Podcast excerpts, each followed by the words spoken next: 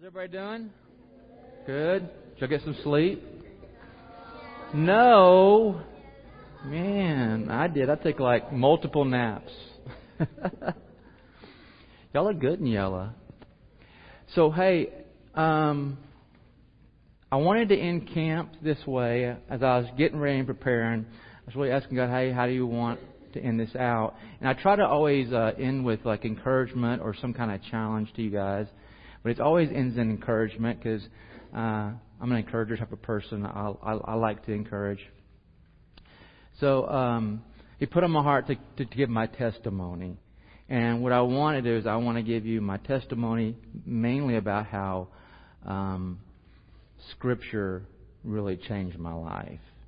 And I want to walk you through that. So most of you have been through a lot of you have been through a camp. In fact, we have eight camps, and a lot of you have been through that. And at those times, I've been giving you moments about different things in my life, sharing my story with you as I've been sharing Scripture. But I don't feel like we've had that moment where I could just show you from the beginning to the end. And I want to do that real quickly. And then I want to take you to some Scripture, and I want to show you in my own life how God speaks to me in Scripture and what that kind of looks like. All right? And before we do that, I just want to have a word of prayer and get us started, get our hearts set to hear what God is wanting you to hear today. Father, I thank you so much for this opportunity. Um, as difficult as it is, as as hard as my heart is racing, there's great joy. My heart is so filled to share you with my church family. And I pray that you would just, whatever words are spoke, that they would be seeds that are planted in fertile hearts today that would draw them closer to you. It's in Jesus' name I pray. Amen. All right, so um, a lot of the stuff I've been telling you about throughout the years, I'm going to kind of just walk us through that real quickly. And really, my life could be told in these two Bibles.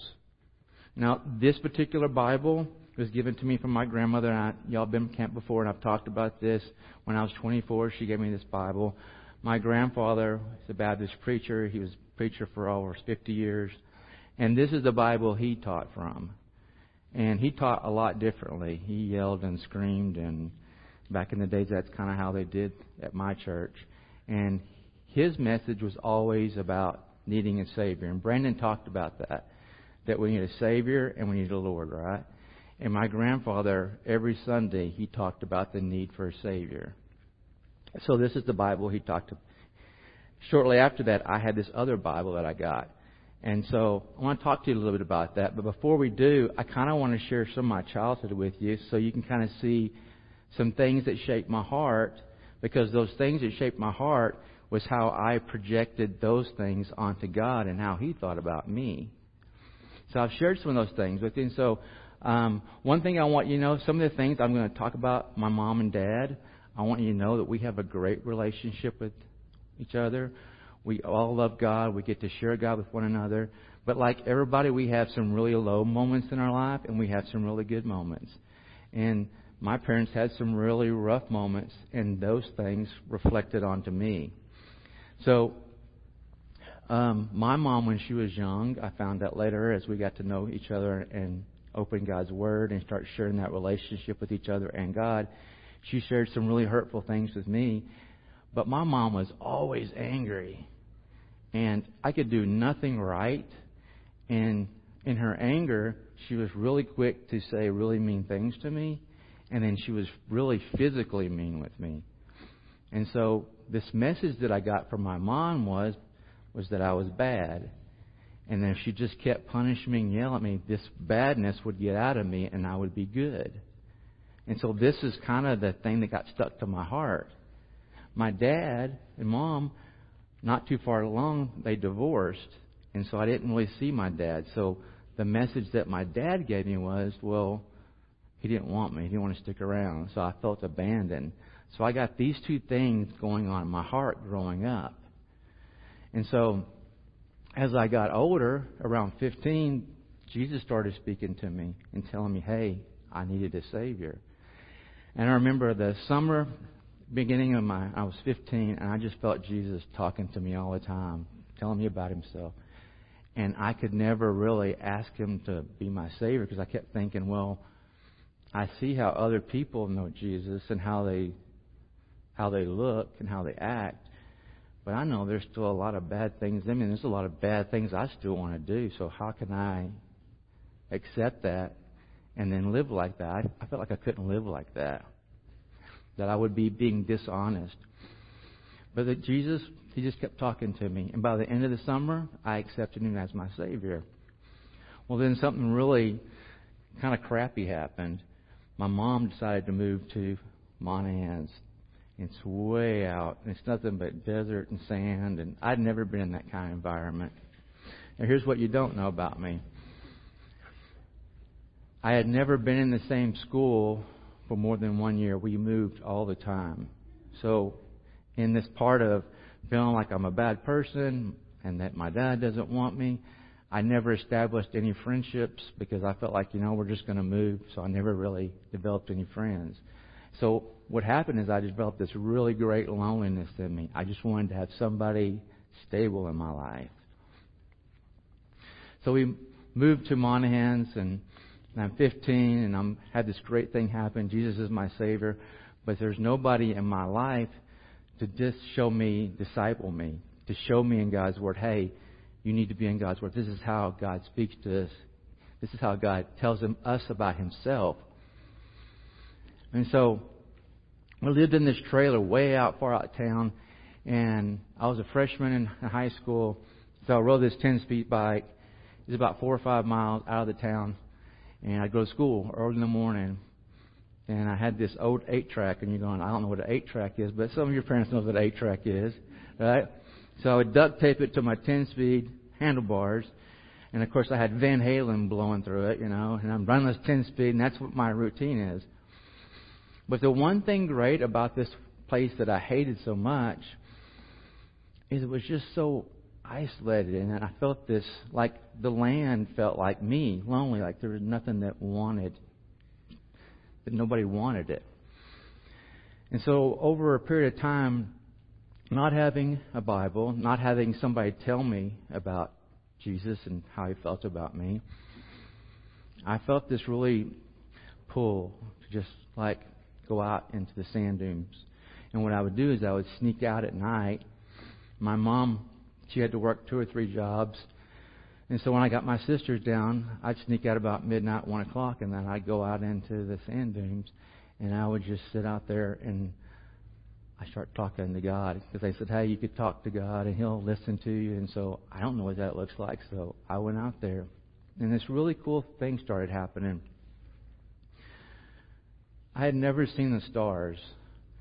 And out there it was just so clear and so bright. And I remember going back there and just going back every night. Something was drawing me out there. And as I was talking to God, I wanted something desperately from God.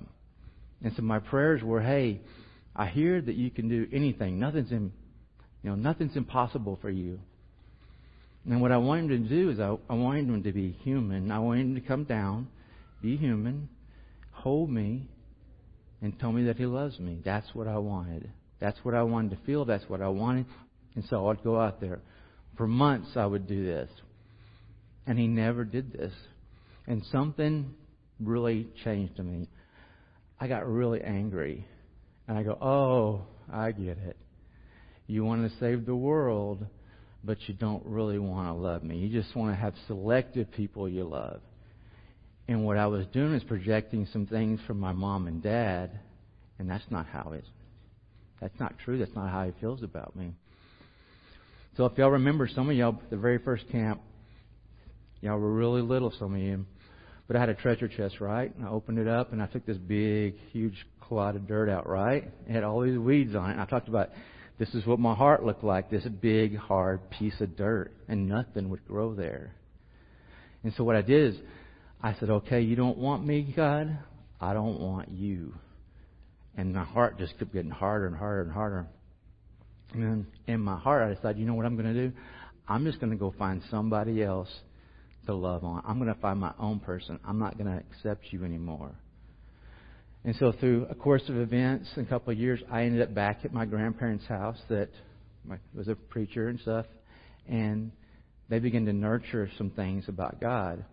Now, here's the thing I went a long time.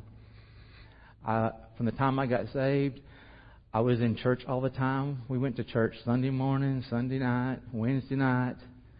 I, I ended up teaching some classes. I did junior high. I ended up being a youth leader when I got older.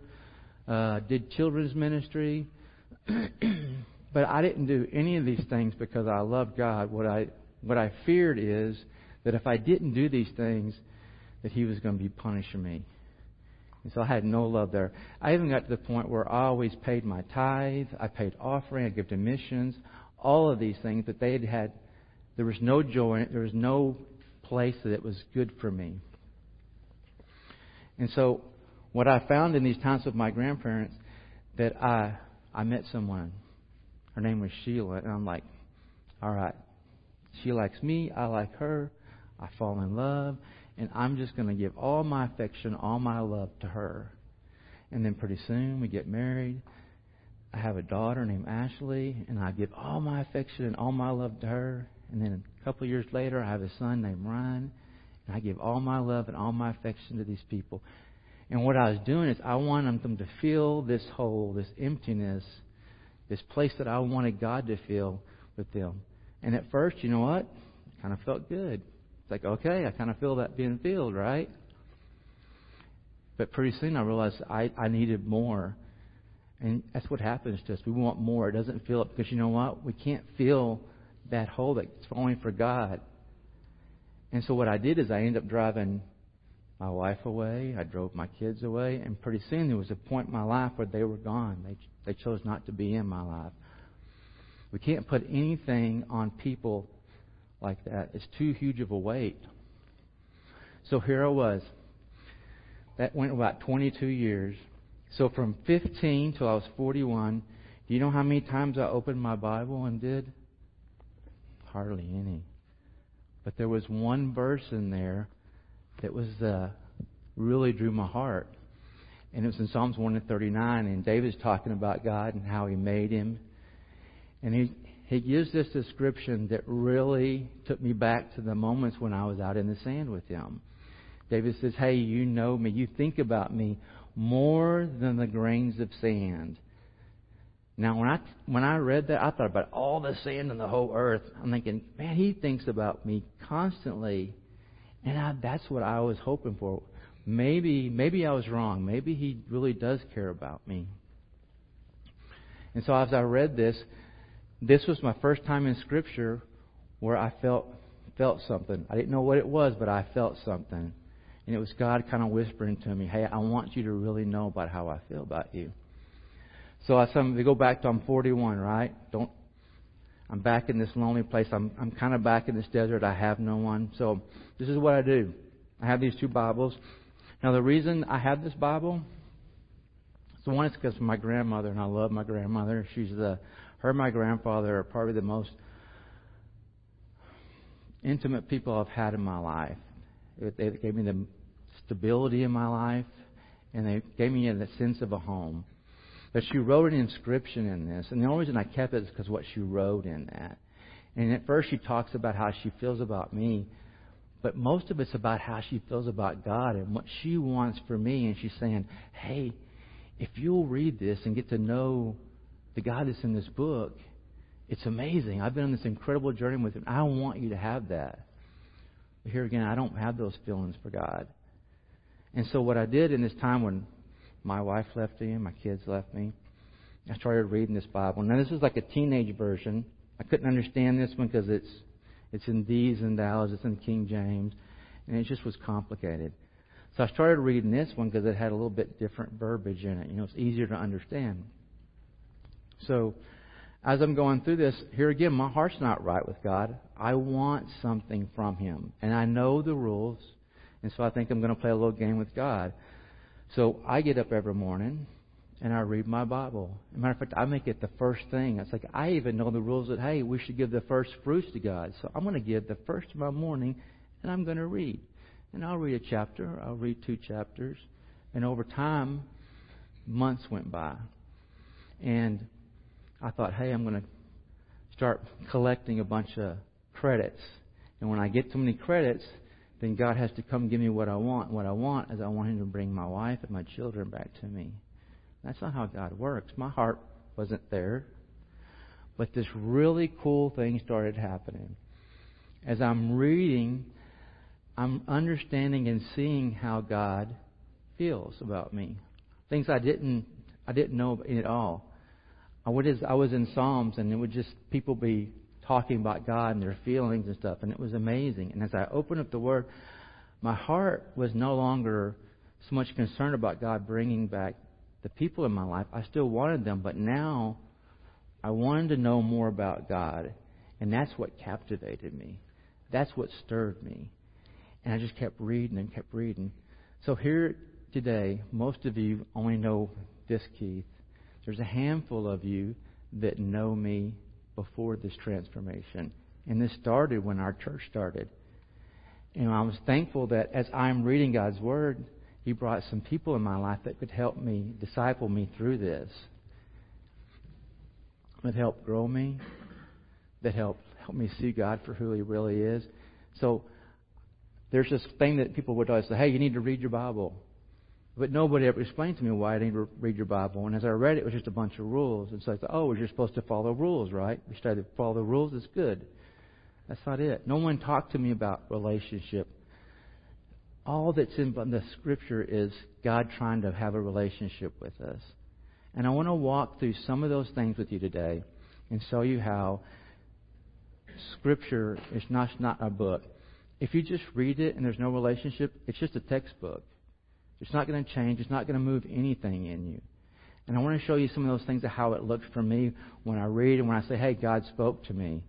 Now, it's going to be different for everybody. This is me, and I'm just going to walk you through some things where it was just me and how He spoke to me so you can see that. I want you to see an example of that. And what I hope is that it'll start encouraging you. So as you read and you go, man, I feel something pulling at me. What is that? That you'll keep pursuing that and asking God to show you what that is He's trying to talk to you about. So there's two people in the Bible that I love and I feel really connected to. One is John. I don't know, it's just something about his writing. I feel like if I was around him, we had the same similar personalities and we could really get along. The other is Peter. And I like Peter because he's very passionate, but he's like me in a sense where I just do some really boneheaded things. I just react a lot of times without thinking about what's going to happen. And as passionate as he is, he just does some odd things. There's this one part where they're taking Jesus away to be crucified and have a trial, and in his zealous, he pulls a sword out and he just lops off one of the soldiers' ears off, and it's like, I don't know if he was just a bad shot. He didn't know how to use a sword, but I'm thinking that's got to be a, mistake to just chop somebody's ear off. But Jesus comes up and puts the guy's ear back on. He's just kind of, imagine he just kind of thing goes, what are you doing, man? Why are you trying to chop somebody's ear off? You know? But he does these kind of things, and it, what it does is it makes me think, okay, well, these are people who are human. They're like they're not like superheroes. They're just real people. So I want to walk you through, a few things. And this didn't happen all all in one time. These are broken over months, several months, but these are how God would speak to me in Scripture. So there's this part where the disciples were walking together, and he asked the disciples, Who do you think I am? And they start saying, Hey, I'm a prophet, you know, something you're Elijah. And they just go on about who they think they are. And then he asked them directly, Who do you think I am? And Peter tells him, Hey, you're the Messiah, they're the Christ, you're the Son of God. And after this, God says, Hey, Peter, I'm going to, because only God would reveal that to you. No human would know that. So God spoke that to you. He revealed that to you. And through that, I'm going to build my church through you. I'm going to use you to start my church. Now, that would be a great honor. I would look at that and go, wow, you're looking around and say, look, this is what's going to happen to me. That would be a really high moment in your life. Well, in Matthew, that's in Matthew 16, and you go to Matthew 26, you see some a really, what Peter would say was the lowest point in his life. So they're together, and Jesus is talking to the disciples, and he's telling them things that are going to happen. They're fixing to do. He's going to go down the cross, and he's going to be crucified, but then he's going to rise. And so he goes, You know what? When this happens, you guys are just going to leave me. You're going to abandon me. And Peter's like, Not me. I'm going to stick with you. And he looks at Peter and says, he goes, before this very night, this very night, you're going to deny me three times. And Peter, in his brashness, says, Nope, not me. I would die for you. And if we go a little bit farther and you look in Luke, there's a scenario where they take God away or take Jesus away, and he's following them to see where they're going to take Jesus. And so, as he's going through this crowd, these people start recognizing Peter, and they go, "Hey, aren't you one of those disciples that follow Jesus?" He's like, "No, no." A little bit later, he runs into somebody else. Goes, "Yeah, I think you're one of those disciples, right?" And he's like, "No." He gets a little sterner, right? No, no, you guys don't know what you're talking about. They move on a little farther around, and somebody goes, "No, you are." And he gets so brash about it, and he goes, "No." He goes, "I'm telling you, I'm not one of those disciples, and if I'm lying, may God strike me down." Ooh, I don't think I'd want to say that, right? And in that moment in Luke, it talks about as we're walking through the crowd, Jesus, they lock eyes. Have you ever, have you ever been doing something wrong and your parent just catches you and you like mid sentence, you're like, oh, I'm, I've been caught, right? This is kind of how Peter felt, except I don't think these eyes were like, ah, oh, gotcha, or told you you were going to do this, or scolding. I think, I think Jesus' heart broke because I, I don't want you to experience what you're fixing to experience. And you know what it said Peter did? It said he went away and he wept bitterly. And this scene, guys, this this one scene, it there's something that draws me to this scene.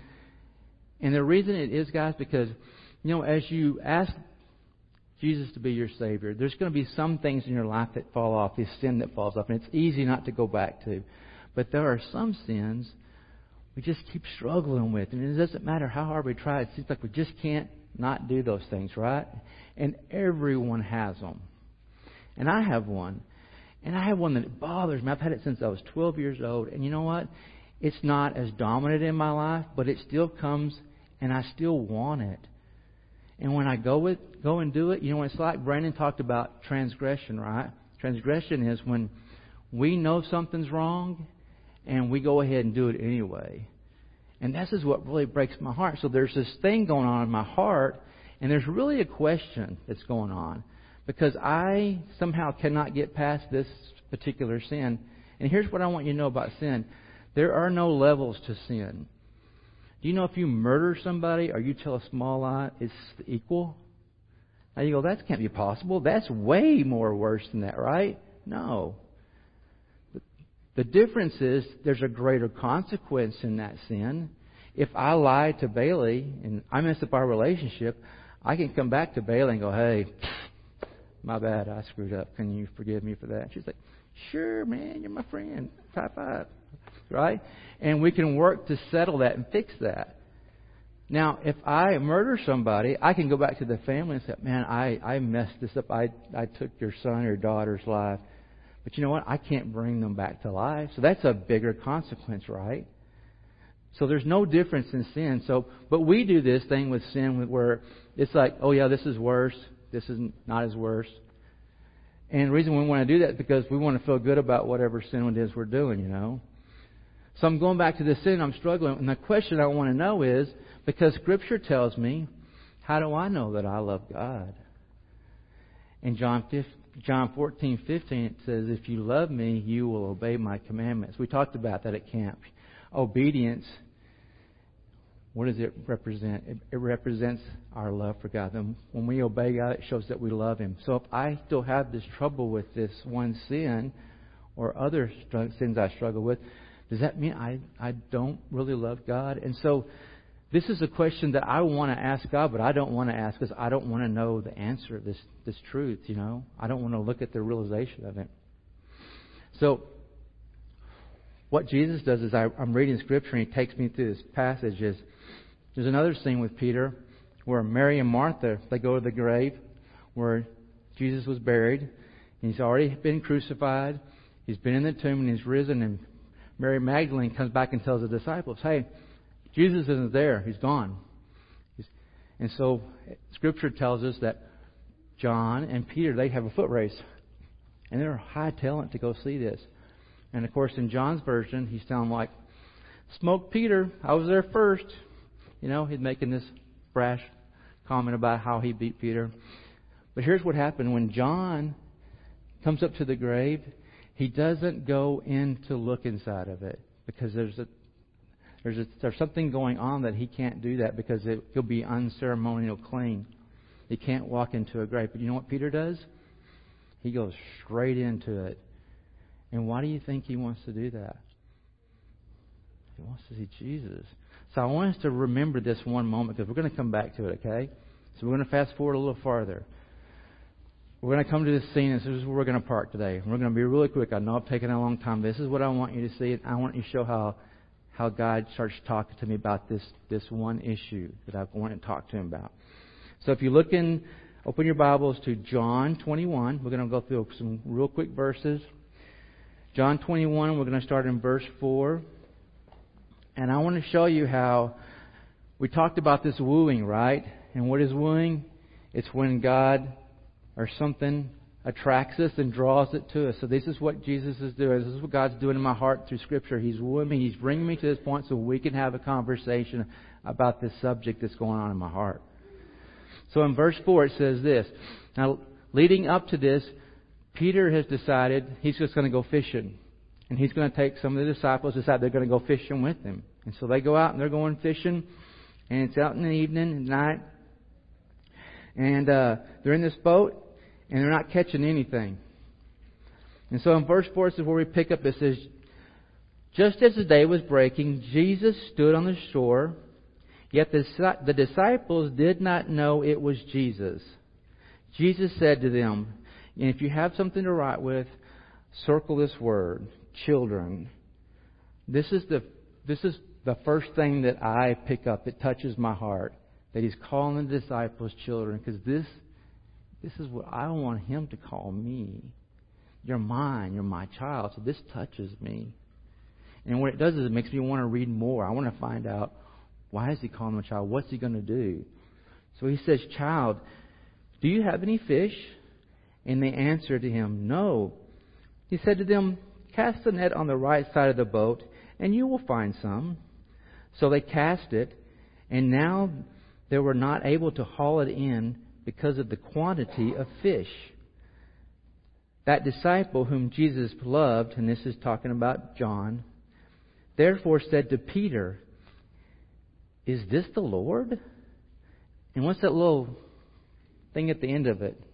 An exclamation point. Is this the Lord? Is like he's man, is that is that Jesus? When Simon Peter heard this, when Simon Peter heard that it was the Lord, he put on his outer garment, for he was stripped down. And I want you to circle this whole set of sentences right here. It says, He threw himself in the sea. This is the second thing that touched me. I mean, Peter's reaction was like, okay, let's get the boats in, let's get the fish in, let's go see Jesus, right? It wasn't. He said he just jumped in, man. It's like, I'm not waiting. I want to go see Jesus. And I love this, man verse 8 says, The other disciples came in the boat, dragging a net full of fish, for they were out far from land, but about a hundred yards off. Verse 9. when they got out on, on land, they saw a charcoal fire with fish laid on it and bread. Jesus said to them, Bring some fish that you have caught. So Simon Peter went aboard and hauled the net ashore, full of large fish, 153 of them. And although there were so many, the net was not torn. Jesus said, Jesus said to them, and I want you to underline this again. This is another part that just touched my heart. He said, Come and have breakfast. And I want you to know why this is special to me. So my mom she had to work two or three jobs, and so she just wasn't home. Um, she did her best to keep us in a home. She did best to give us water and electricity, but there's a lot of times we just didn't have food. We would have to go to shelters. We'd have to go to food banks like we have here in Azle, and every week we'd have to come and people would give us food. And I tell you how thankful it was we had food. There would be people that would be from different churches that would cook food for us and bring it. But we hardly ever went to a grocery store. We couldn't ever food, afford food. And so as I grew up, there was something great and appreciation of, of the hospitality that people given me, and I wanted to share it with people. For today, I, as a kid, I had to learn to cook, to take care of my sisters, to feed us while my mom was working. And it was something that I hated at that point. But it grew to be something I love because now I love cooking. Anybody that knows me, I love making a meal. I like going shopping. I like picking out all the food. I like chopping and preparing it. I like cooking it and grilling it. And I love serving it on special dishes for people. And it's my way of expressing my love. So when I see in Scripture that here's Jesus making them breakfast, man, that that just draws me in more. So it makes me want to read more, want to know more about Jesus. So it says, Come and have breakfast. Now one of the disciples not now none of the disciples dared ask him who you are. They knew it was the Lord. Jesus came and took the bread and gave it to them, and so with the fish. This was now the third time that Jesus had revealed to the disciples revealed himself to the disciples after he had risen from the dead. Now, this little short next few pieces of scripture, and we're almost done, is I'm going to tell you from my perspective. I'm telling you my story and how scripture is touching me. There's a huge amount of things packed in these verses, and I'm going to just show you as I'm reading this what God is saying to me and what He's trying to let me understand about Him and what's going on with my heart. So in verse in verse 15, we're going to start. It says, When they had finished breakfast, Jesus said to Simon Peter, Simon, son of John, do you love me more than these? And he's talking about the disciples around him. And then Peter replied, He said to him, Yes, Lord, you know that I love you. Jesus said to him, Feed my lambs. He said to him a second time, Simon, son of John, do you love me? And he said to him, Yes, Lord, you know that I love, love you. And he said to him, Tend to my sheep. He said to him a third time, Simon, son of John, do you love me? And Peter was grieved because he had said this a third time, Do you love me? And he said to him, Lord, you know everything. You know that I love you. And in this moment, this is where God's speaking to me. I want to know, do I, do I, do I really love you? If I say you love me, Scripture over here says that I'm supposed to obey, and if I'm not obeying, does that mean I, I don't love you? And so in this moment, this is where God comes and he starts talking to me. He says, "Ask you, Keith, do you know you, do you know that I love you?" I'm like, "Oh, I, I absolutely know you love me." And he goes, "I want you to know something. I know you love me, but the problem is, is that you doubt you love me." And I think this is where at this moment, I told you there was a part where Peter ran into the tomb looking for Jesus, right? And then there's a moment where Peter just jumps off the boat to go see Jesus. It's an indication of how he felt about God. And this is what, what God would come tell me. He goes, No, you remember, you know, when you, you're so worried about this sin. And the reason you do this, with Keith, is because you've already got forgiveness. We've already made these things right. But you know what I do, guys? Is I go there's a scripture in Micah that says, you know, He cast our sin into the sea. What I do is because I have these these past issues in my heart about how God really feels. I dive back into the sea, and I start searching for this huge chain that has this sin on it that I feel like is I can't get rid of, that I keep going back to, and I identify myself with that. And I put that back on, and what he's trying to tell me says, No, and I'm like, no, no, no. You need to let me wear this. This is this is who I am. He's like, no, you're you're my child. I, things are right with us. You've come to me. You're you're running back to me. You're coming to me. That's an indicator of your heart. But I have this old thing about no, no, no. You need to you need to beat this out of me. If you beat this out of me, then we're good. And he's like, no. My son took all that beating for you. I'm not beating you. That doesn't that only reinforces these bad things that you've experienced in life. I'm not going to do that. And so we have this moment where in my heart I'm wanting to know that I love him. He's like, I know you love me. And he starts taking me back. He goes, when you, when you did this, when you did that, when you did that, what did you do? Well, I'm, I was coming back to you. And how fast were you coming back to him? Because it used to be, it would take me a long time to come back to him because I had a lot of shame and a lot of um, fear that how he felt about me. But the more I grew to know him from Scripture and who he really was and how he felt about me, man, it's like I'm his kid. I can I can run back. Do you know that God's love doesn't change? He knew you at your worst. He loved you. He gave you the maximum amount of love there. It doesn't just diminish as you get to know Him, as you start sinning again. It doesn't. It doesn't diminish. You have all of God's love from the very beginning, and that's what He's trying to show me.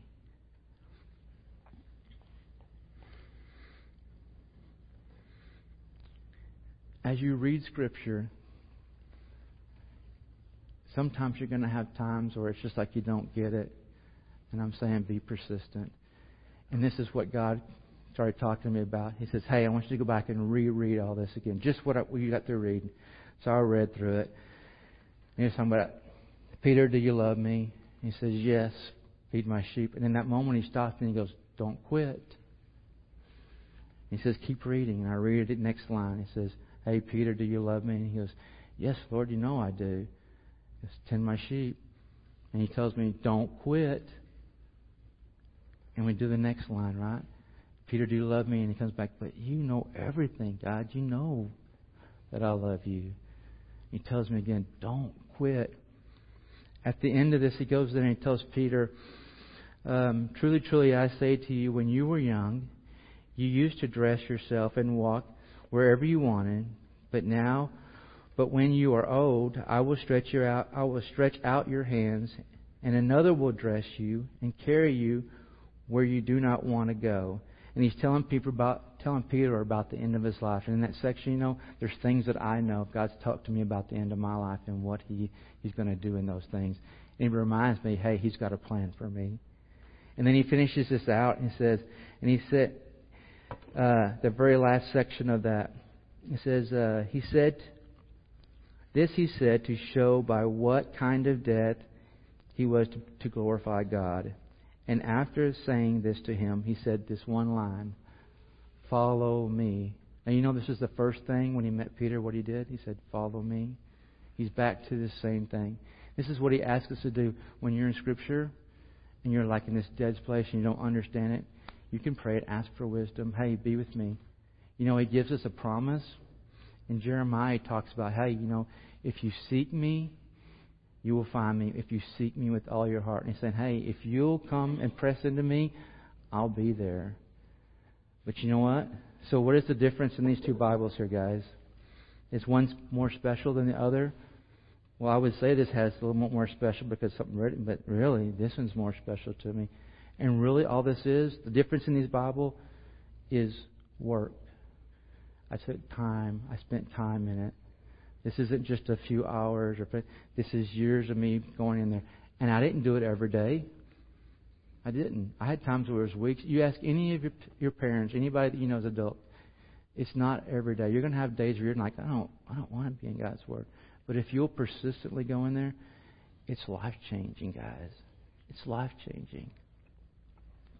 In a minute, I'm gonna, I want to finish this by just giving you a little bit of uh, uh, a passage from a book, my favorite books, and then I'm going to pray over us, and then we'll end the service, and they're going to show the video again. Okay? So this passage I, I really love. It's by one of my favorite uh, authors.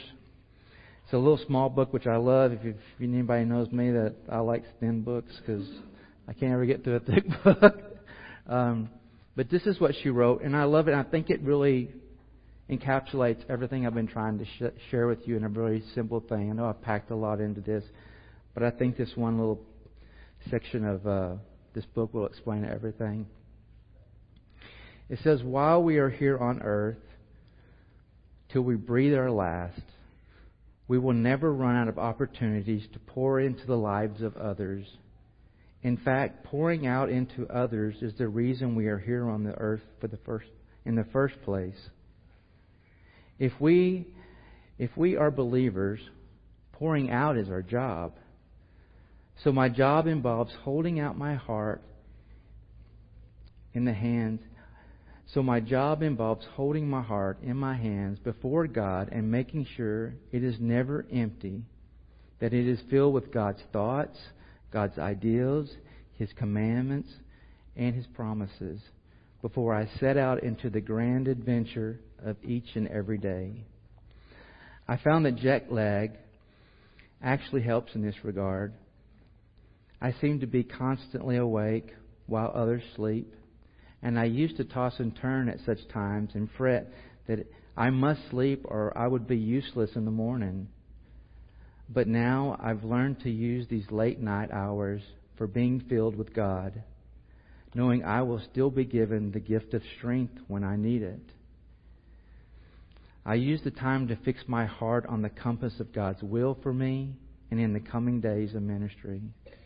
He and I talk about my phobias and fears, my insecurities, my inadequacies, and the incredible privilege of being in a strange place that needs Christ.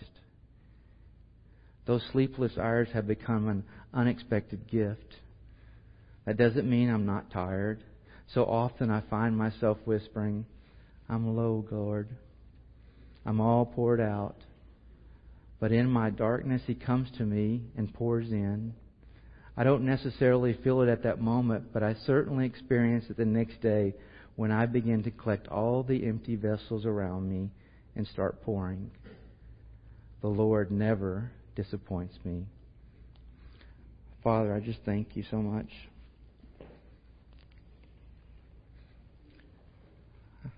I thank you that um, you sent your Son for us to be a Savior. I'm glad that He was obedient to you. I'm glad He was a perfect reflection of you.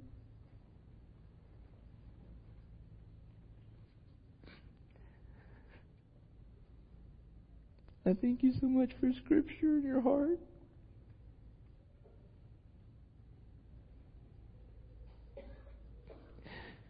I'm so thankful when I thought I was alone in the desert, I wasn't.